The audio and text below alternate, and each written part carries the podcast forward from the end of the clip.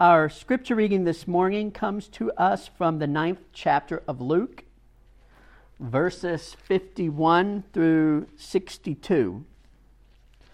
Now, I had actually planned to do 57 through 62 this morning, and I wanted to start a series on being on the road with Jesus and sort of lessons from the road, and we'll start that series next week. But as I start to study the verse I thought I was going to preach, the one right before it caught my eye. First, because it was so startling, and so I just had to sort of get to the bottom of it. And as I did, it just spoke to me so much that I thought, no, we've got to stop and we've got to read this one first and talk about this one, and then we'll get to the next one next week. And so this is a bit of a change of plans, but I think you'll see what I mean by startling first, and then it's got something really profound to say to us next. So Luke, the 9th chapter, verses 51 through 62. Hear now the word of our Lord. When the days drew near for him to be taken up, he set his face to go to Jerusalem, and he sent messengers ahead of him. On their way, they entered a village of the Samaritans to make ready for him. But they did not receive him because his face was set toward Jerusalem. When his disciples James and John saw it, they said, "Lord, do you want us to command fire to come down from heaven and consume them?" But he turned and rebuked them, and they went to another village. This is the word of God. May it find its way into our hearts and lives this morning by the power of his Holy Spirit. Amen. So, this passage right here marks a turning point in the Gospel of Luke. For the first half of Luke's Gospel, Jesus has been hanging out by the Sea of Galilee, in the regions all along the Sea of Galilee, because this is sort of where he has his home court advantage. These are his people that he knows really well. These people will protect him and sort of defend him. They don't like those people down in the south. And so if Herod were to send any soldiers or any Pharisees were to show up to try and talk trash to Jesus, these people would bolster him up and defend him. And so this was a great place for him to start his ministry. Well, this morning marks a turning point because we're told that he sets his face toward Jerusalem. Some translations say he set his face like flint toward Jerusalem. See, he knows his destiny is waiting for him in Jerusalem. And now he's done just about everything he can do around the Sea of Galilee. He's gathered these disciples, he's trained them, he's poured into them, and he's ready to start the march down south to see what awaits him. And the whole rest of the Gospel of Luke is sort of Jesus making his way slowly toward Jerusalem and having all of these encounters with people on the road. And we'll get to that next week.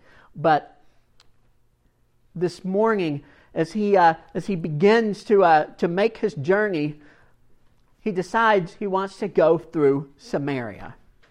Now, to get from Galilee to Jerusalem, the most direct route goes through Samaria. There's only one problem. The Samaritans and the Jews do not get along at all. You know, it has to do with religion. The Samaritans only recognize as inspired the first 5 books of the Bible, while the Judeans recognize all of what we would call the Old Testament. The Samaritans worship God on a on a different mountain that was located in their region instead of at Mount Zion in Jerusalem. But it was also historical. Samaria was the capital of the Northern Kingdom of Israel after the Civil War, and Jerusalem was the capital of the Southern Kingdom of Judah. There's an ancient north-south divide that goes back to a civil war. Are you hearing me? But it's not just historical. It's also political. It's rooted in the current politics of the day, because the people in Samaria really resented the people in Jerusalem, how cozy they were with the Roman establishment. And every time the Samaritans had to pay a tax that they felt like was unfair, they sort of secretly blamed the Judeans for allowing it to happen. And it was also racial, because when the Judeans were exiled in Babylon, the Samaritans were left behind. And in order to survive, they had to intermarry with their neighbors. And when the Judeans came back from exile, they considered the Samaritans not to be true Jews anymore, because their blood was mixed. And so all of these ancient grudges are at work here. And as a result, whenever people from the north were passing through Samaria to go on pilgrimage in Jerusalem, the Samaritans had a habit of being less than hospitable, of offering a less than stellar welcome. They would often refuse to put them up in their inns. Sometimes they would insult them and throw rocks at them. And so a lot of people wound up, instead of going the most direct route, just kind of taking the long way around on the other side of the Jordan River, putting days on their journey just so they didn't have to run into some Samaritans. So Jesus is now determined to go to Jerusalem, and he doesn't want to take the long way around. He wants to get there as soon as he can get there. And so he sends some of his disciples ahead to sort of test the waters. Are the Samaritans going to be receptive to him? And the disciples come back and report, yeah, no. These people are not fans of you over there. And what's worse is, because you are so set on Jerusalem, they see you're facing away from their holy mountain and going towards the other people's holy mountain. They don't want to have anything to do with you. They might throw rocks at us if we go down there. And so Jesus, after some careful consideration, decides, well, we'll just take the long way around. But not after James and John offer an alternative solution. They say, Master, hear me out on this. What if, instead of taking the long way around, adding several days to our journey, going through some villages we weren't planning on going through, what if instead of doing that, well, we simply just called down fire from heaven and killed all the Samaritans in a massive blaze? What if we did that? What if we just nuked them off the map?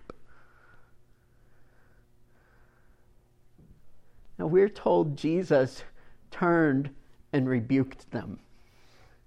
Now, remember, a rebuke is not a sternly worded "to whom it may concern," right? A rebuke is the thing you do when you get up in someone possessed by a demon's face and to command the demon to leave, right? There's a lot of shouting and red-facedness involved, right? And Jesus is rebuking these disciples, and we don't have his words, but I imagine there's something like this. Are you kidding me? Are you kidding me? For a year I have been training you up and teaching you the way we're supposed to be. You're my disciples. You've heard me say every day, turn the other cheek. Walk the extra mile. Love your enemies. Pray for those that persecute you. Now, at the first sign of opposition, your plan is, let's nuke them off the map. Have you not heard a word I've been saying? Where did you even get this idea?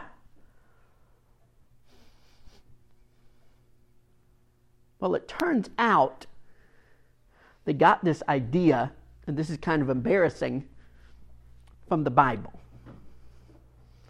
They got this idea from the Bible. See, there's a story in 2 Kings about the prophet Elijah. Now, this comes towards the end of the prophet Elijah's ministry. And in fact, 2 Kings uses the same phrase that Luke does at the beginning of this passage, when it was time for Elijah to be taken up into heaven.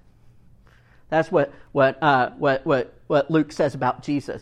In the days before Jesus was taken up into heaven, this happened. And so Luke is trying to get us to have Elijah on the brain here. And so this story about Elijah, his last major thing before he's taken up into that chariot of fire into heaven, has to do with King Ahaziah. Now, King Ahaziah is the successor to King Ahaz. And King Ahaz was Elijah's main foe throughout his whole ministry. See, Elijah was trying to turn the people back to worshiping the Lord, and King Ahaz and his wife Jezebel worshiped the storm god Baal of the Canaanites. And it was this constant conflict between the worshipers of Baal and the worshipers of the Lord that defined Elijah's ministry. Well, at the end, he finally wins. There's a coup in Israel. Ahaz is overthrown. Maybe you remember Jezebel falls out her window. And all the altars to Baal in Israel are destroyed. Elijah wins. Now, the very next thing that happens, King Ahaziah, Ahaz's son, falls out of his window. He's on the second story of his palace one day, and he just falls out of his window, just like his mother. And also just like his mother, he doesn't ask the Lord for help. He calls on Baal. So King Ahaziah, because there are no altars to Baal in Israel anymore, wants to find out what's going to happen to him. He's bedridden. He's probably got some internal bleeding, and he's probably wondering, am I going to ever get up off this bed again in rural? And so he sends some of his men to go to a foreign country and go to one of the holy sites there and inquire of the god Baal. Well, Elijah gets word of this, and he is not happy. And so those men never make it out to the foreign country. Elijah meets them in the middle of the road, and he says, "Is it because there's no God in Israel that you're going out there to talk to the god Baal? You turn around and go tell your king that because he's done this, he will not leave his bed. He will die there." So they do what Elijah says. And they deliver this message to the king, and the king is not happy to hear this. And so what King Ahaziah does is send 50 of his armed soldiers to go retrieve Elijah. Maybe to bring him to palace, to force him to take back the prophecy he said, because people used to think prophecy worked that way, that you could just get a do-over and say something different. Or maybe just to throw him straight to the dungeon. We don't know, but they send the soldiers out to go get Elijah. And Elijah meets these soldiers in the road, and they're like, "Come down from that mountain, come with us." And Elijah says, "If I am a man of God, let fire come down from heaven and consume these men." And no sooner does he say that than fire comes down from heaven and burns all 50 men. to a crisp. This is in the Bible. Don't see it acted out with vegetables and cartoons, but it's in the Bible. So burns the men to a crisp. And so what King Ahaziah decides to do in response to this is send 50 more men. And they come out. And the same thing. Elijah says, if I am a man of God, let fire come down from heaven and consume these 50 people. Burn to a crisp. And because Ahaziah is a slow learner, after this he decides to do something different. No, he does the same thing. He sends 50 more men. And Elijah meets them in the road, but this time the captain of the 50 men gets down on his knees and says, he sent us, we had to come, please have mercy on us. And Elijah turns them right around back without burning them into a crisp and has them deliver the message. Because you have done this, you will not get up from your bed. That's a weird story, right? Like, probably getting... It doesn't wind up in a lot of children's Bibles. It's a weird story. Maybe you didn't grow up with it the way you grew up with David and Goliath, but the disciples did. They knew that story. And that story, like, they've got that on the brain because that's how God deals with unruly Samaritans who mistreat the prophets. All these people were Samaritans, by the way. King Ahaziah, his palace was in Samaria, the capital of Israel, right? This is how the Bible says. This is the Bible way, right? This is how God deals with Samaritans who reject the prophet. And so when they say, Jesus, why don't we call down fire and consume them? They've got the Bible on the brain. Let's do this the Bible way, Jesus. Let's call down fire. Let's not take the long way. After all, Jesus is a lot like Elijah. Especially in the Gospel of Luke, you see that Jesus and Elijah perform many of the same miracles. Jesus has a concern for widows the way that Elijah had a concern for widows.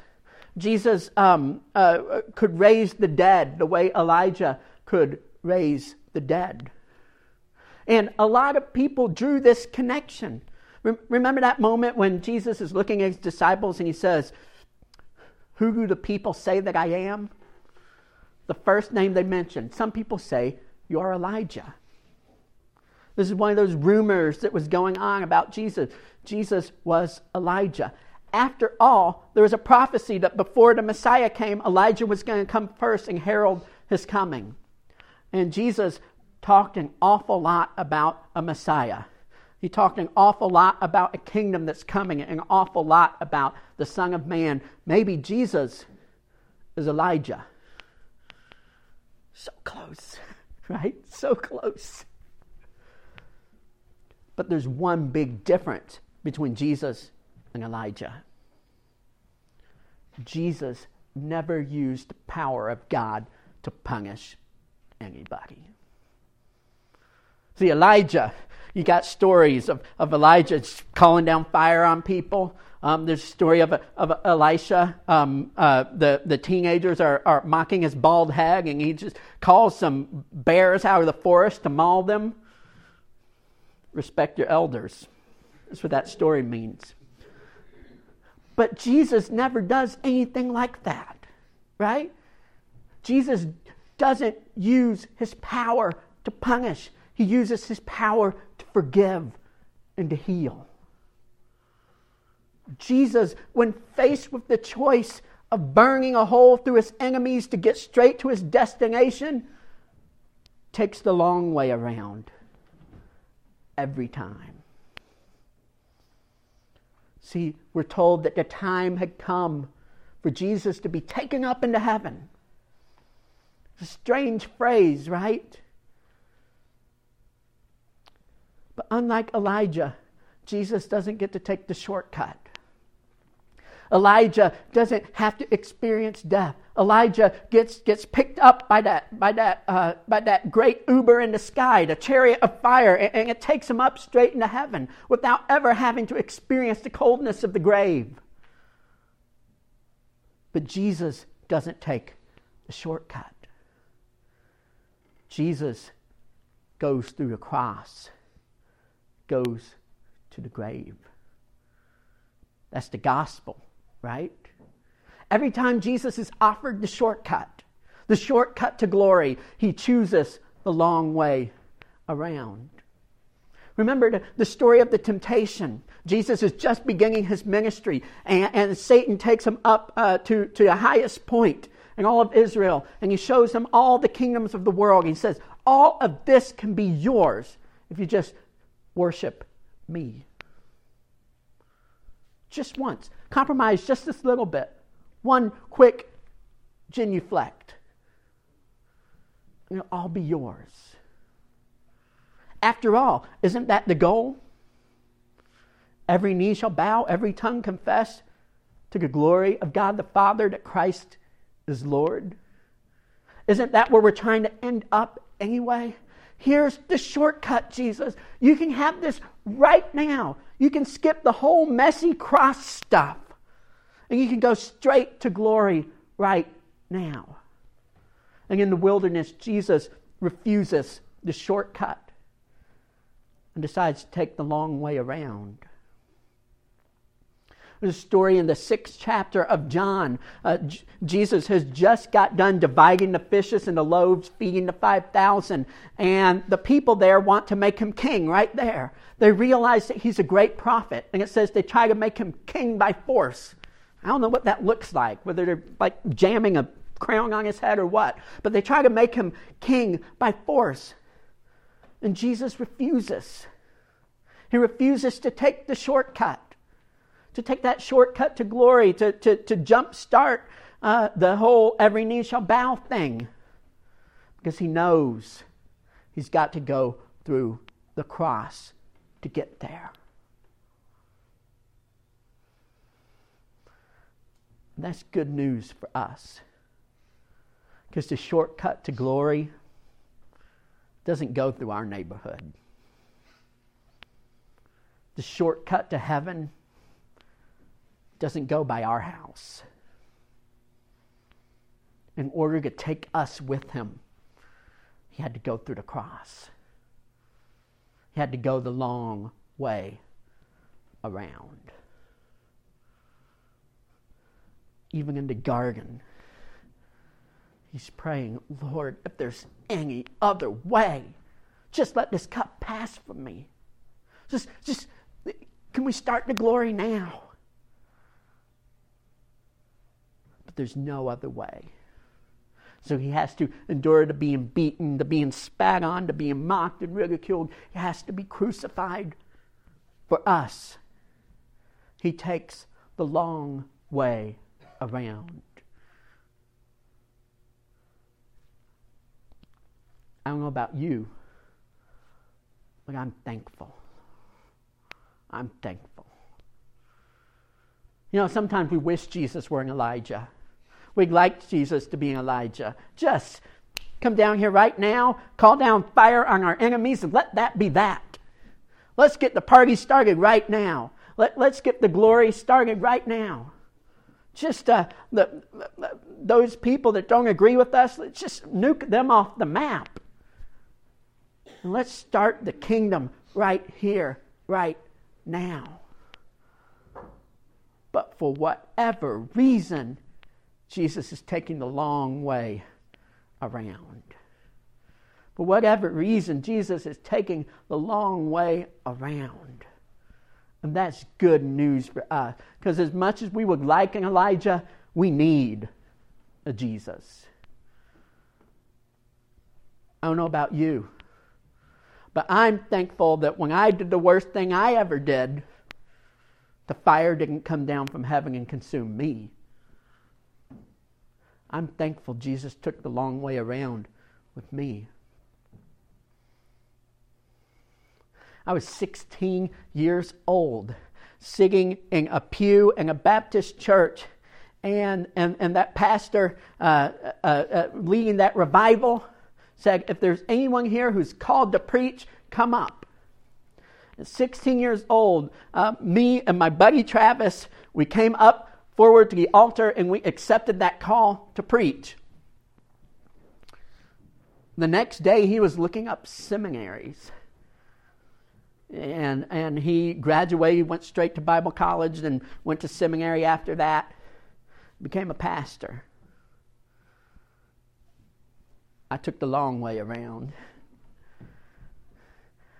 This is my first church. I was 33 when I started. It took me a little while, but I am so glad Jesus was patient with me. I am so glad Jesus waited on me.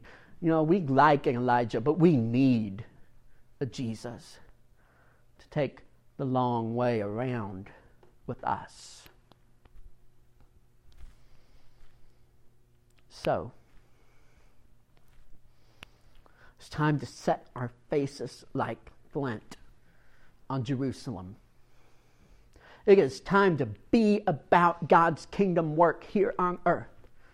It is time to throw away all the distractions and be all about what Jesus is doing here in Ranger, Virginia. We need to have a singular focus. But we don't need to be so focused and in such a hurry that we're unwilling to be patient with other people, that we're unwilling to take the scenic route when we need to, that we're unwilling to wait for God's forgiveness and grace in a situation that needs forgiveness and grace. Yes, our faces need to be set like flint. We need to be determined to do what God is calling us to do. But we also need to be compassionate and merciful with our neighbors, because we are not called to call down fire. We are called to call down forgiveness. In the name of the Father, and of the Son, and the Holy Spirit. Amen.